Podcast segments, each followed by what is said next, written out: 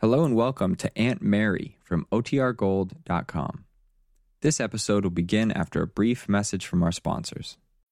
When you need mealtime inspiration, it's worth shopping Kroger, where you'll find over 30,000 mouthwatering choices that excite your inner foodie. And no matter what tasty choice you make, you'll enjoy our everyday low prices, plus extra ways to save, like digital coupons worth over $600 each week. You can also save up to $1 off per gallon at the pump with fuel points. More savings and more inspiring flavors make shopping Kroger worth it every time. Kroger, fresh for everyone. Fuel restrictions apply.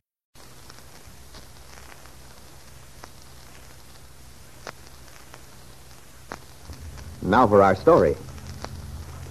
Recently, Brett Cameron had been somewhat uneasy. He had an idea there might be gossip in Wakefield concerning his intimate friendship with Ben Calvert's wife. Brett suspected that Georgie Stewart, who was known as the town's chief gossip, might be on the track of something. He told Jessie they must be more cautious about seeing each other. But just the same, there were important matters pending, plans they must discuss. Today, as he sits in a deck chair on the little terrace in front of his cottage overlooking the river, Brett is wondering whether he should telephone his sweetheart. Then he sees Ben Calvert's black limousine drive into his driveway, park under the trees by the house. A moment later, Jessie appears around the corner of the house. She approaches him rather shyly. Jessie! Hello, my dear. Darling, I know I shouldn't be here. Well, I'm very glad to see you. In fact, I was just thinking about you. Oh? Then you're not cross with me? I was afraid you would be. Oh, sit down like a good girl and stop being silly. Good Lord, we have to see each other once in a while, regardless of the risk. Otherwise, life would be unbearably dull. That's the way I feel. But after the last time I dropped in on you, I wasn't sure I should. Now, Jessie. Oh, I don't want to start anything, but I did feel a bit hesitant. Hmm. well, I'm all over it now. But you'll never know what a nasty shock I got that day when I came by without warning and found Lily Devon. Jessie, we went all through that situation. It was just a coincidence. Surely we're not going to start all over about Lily again. No. No, I promise. Besides, I haven't seen Lily since that day, and I'm in no rush to see her again. But you are going to be foolish next time. Why? I'll be good. Quarreling with you makes me too miserable. I hate it just as much as you do, Jessie. And as I said the next day, we can't afford to have misunderstandings, you and I. We have to work like a team if we're to achieve what we want. Yes, Brett, I know we do. Well, tell me what's new. I haven't done a thing myself. I'm beginning to feel like a Tibetan monk. Oh, darling. That's the last role I'd pick for you. Still, I might look very handsome in a cassock and hood. You'd have to shave your head, you know. Hmm, so I would. Well, I guess that settles it. I'll, I'll stick with you. Oh, you've no idea how relieved I am. and, Brett, things may work out for us sooner than we thought. Oh? Yes. Sooner and so much simpler. I even if we let things ride, just take their natural course. Brett, we may not have to be involved at all. What do you mean, Jessie? Has something happened? Well, nothing definite. At least not so far. But I wouldn't be surprised. You see, Randy Lane's opened an office. Well, that's nice. But uh, what has Randy's opening an office to do with us? Or am I being stupid? Oh, sorry. Of course you wouldn't get the connection. The point is, it's a real estate office. A real estate office. Oh, wait a minute. And Ben's always had the only one in town. Now you're getting the idea. Oh, oh, oh what a blow to Ben. You'd think so if you could hear him. Especially Randy Lane. Ben's against the entire Lane family just on general principle, isn't he? Well, he always has been, ever since I've known him. Mary Lane and anyone connected with her always meant poison to him. Now Randy's dared to enter his own private domain. Poor Ben. He must think the whole world united to cause him trouble. You know, Jessie, Ben's inclined to think of himself as persecuted anyway. Well, you don't need to tell me. As a matter of fact, there's not much he can do in this case. No reason why Randy shouldn't go into the real estate business if he wants to. Of course not. Ben's had a monopoly too long as it is. Hmm, just the same, Brett. Remember, that's how Ben made all his money. The money I'm to inherit. Hmm. I suppose I ought to be on Ben's side. But honesty forces me to admit that the idea of Randy's making a success amuses me. I hope he does. So do I. For several reasons. Ben can't expect to have his own way about everything. But that doesn't keep him from being curious. Especially since Randy chose to set himself up right smack dab across the street from Ben's office. no. Oh, yes. He's on the second floor of the Porter building. Oh, Jessie, that's marvelous. I wonder if he did it on purpose. He might have, but I rather doubt it. No, I think he probably couldn't find anything else in town. it's a wonderful situation. Yes, but Randy's not the sort of person to go about things indirectly. If he wanted to get in Ben's hair, I think he'd do it openly. However, if he'd planned it, he couldn't have done anything to irk Ben more than this has. And I suppose Ben's been storming all over the Oh, place. he's wild, Brett. You should have seen him when he told me about it yesterday. That's what I started to say.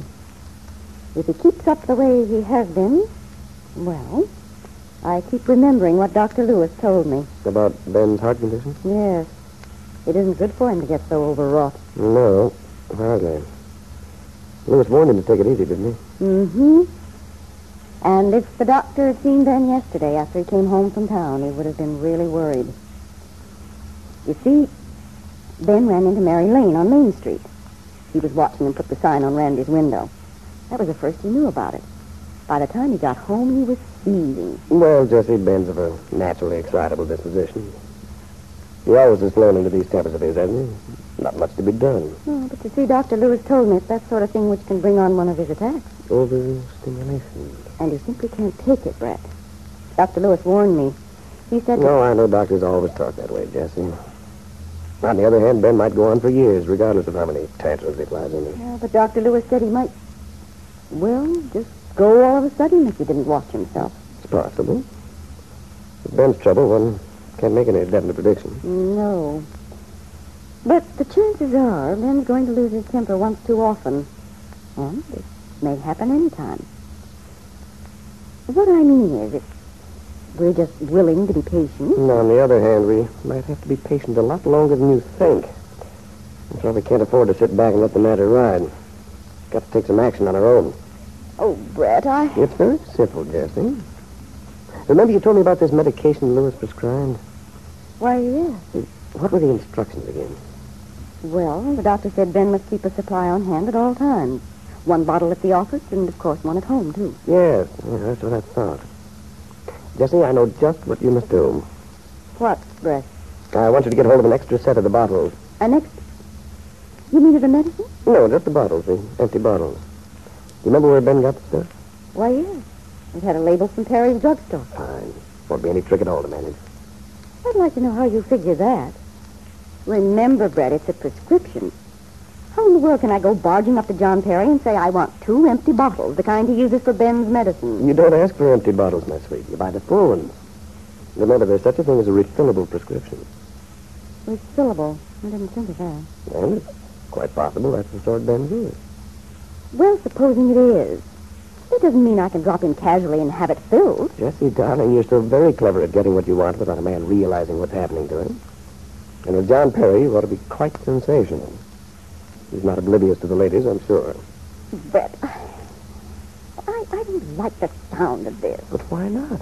Well, I, I don't understand what you have in mind. Don't worry about it, darling. When the time comes... No, No, what? I'm not going to do a single thing until you tell me what this is all about. I, I hate working in the dark this way. But, Jessie, don't you trust me? Don't you believe in my decision? Well, that's not the point. Of course I trust you. But I have a right to know what's going on. Unless you're afraid to tell me because you don't trust me. Well, now we're talking around in circles. All right, then. Tell me what your idea is, and we can start going in a straight line. Dear me, such determination. If you expect me to go to a lot of trouble, take risks, you'll have to let me know why I'm doing so. I want the whole story, Brett. All the way through, you've had a trick of stalling me every time I ask you a definite question. You tell me to do this, do that. I don't intend to go on this way. What a firebrand. You know, darling, I love you when you're in this defiant mood. It's really quite charming. Yes, I know, I know. I've heard it before. Don't try to put me off, Brett. Darling, I... Either you tell me what you have in mind, or I'll have nothing more to do with any of this business. All right, Jessie. I'll tell you. Brett's reluctance to reveal his intention to Jessie was based on his secret uneasiness. Several times recently, Ben's wife had shown herself to have more of a conscience than Brett considered safe to the plan he had in mind. Suppose he told her, and she backed out completely. But apparently he thought there was no way out now. He'd have to take the chance, for Jessie was determined to know. When she did, would she agree to cooperate with him?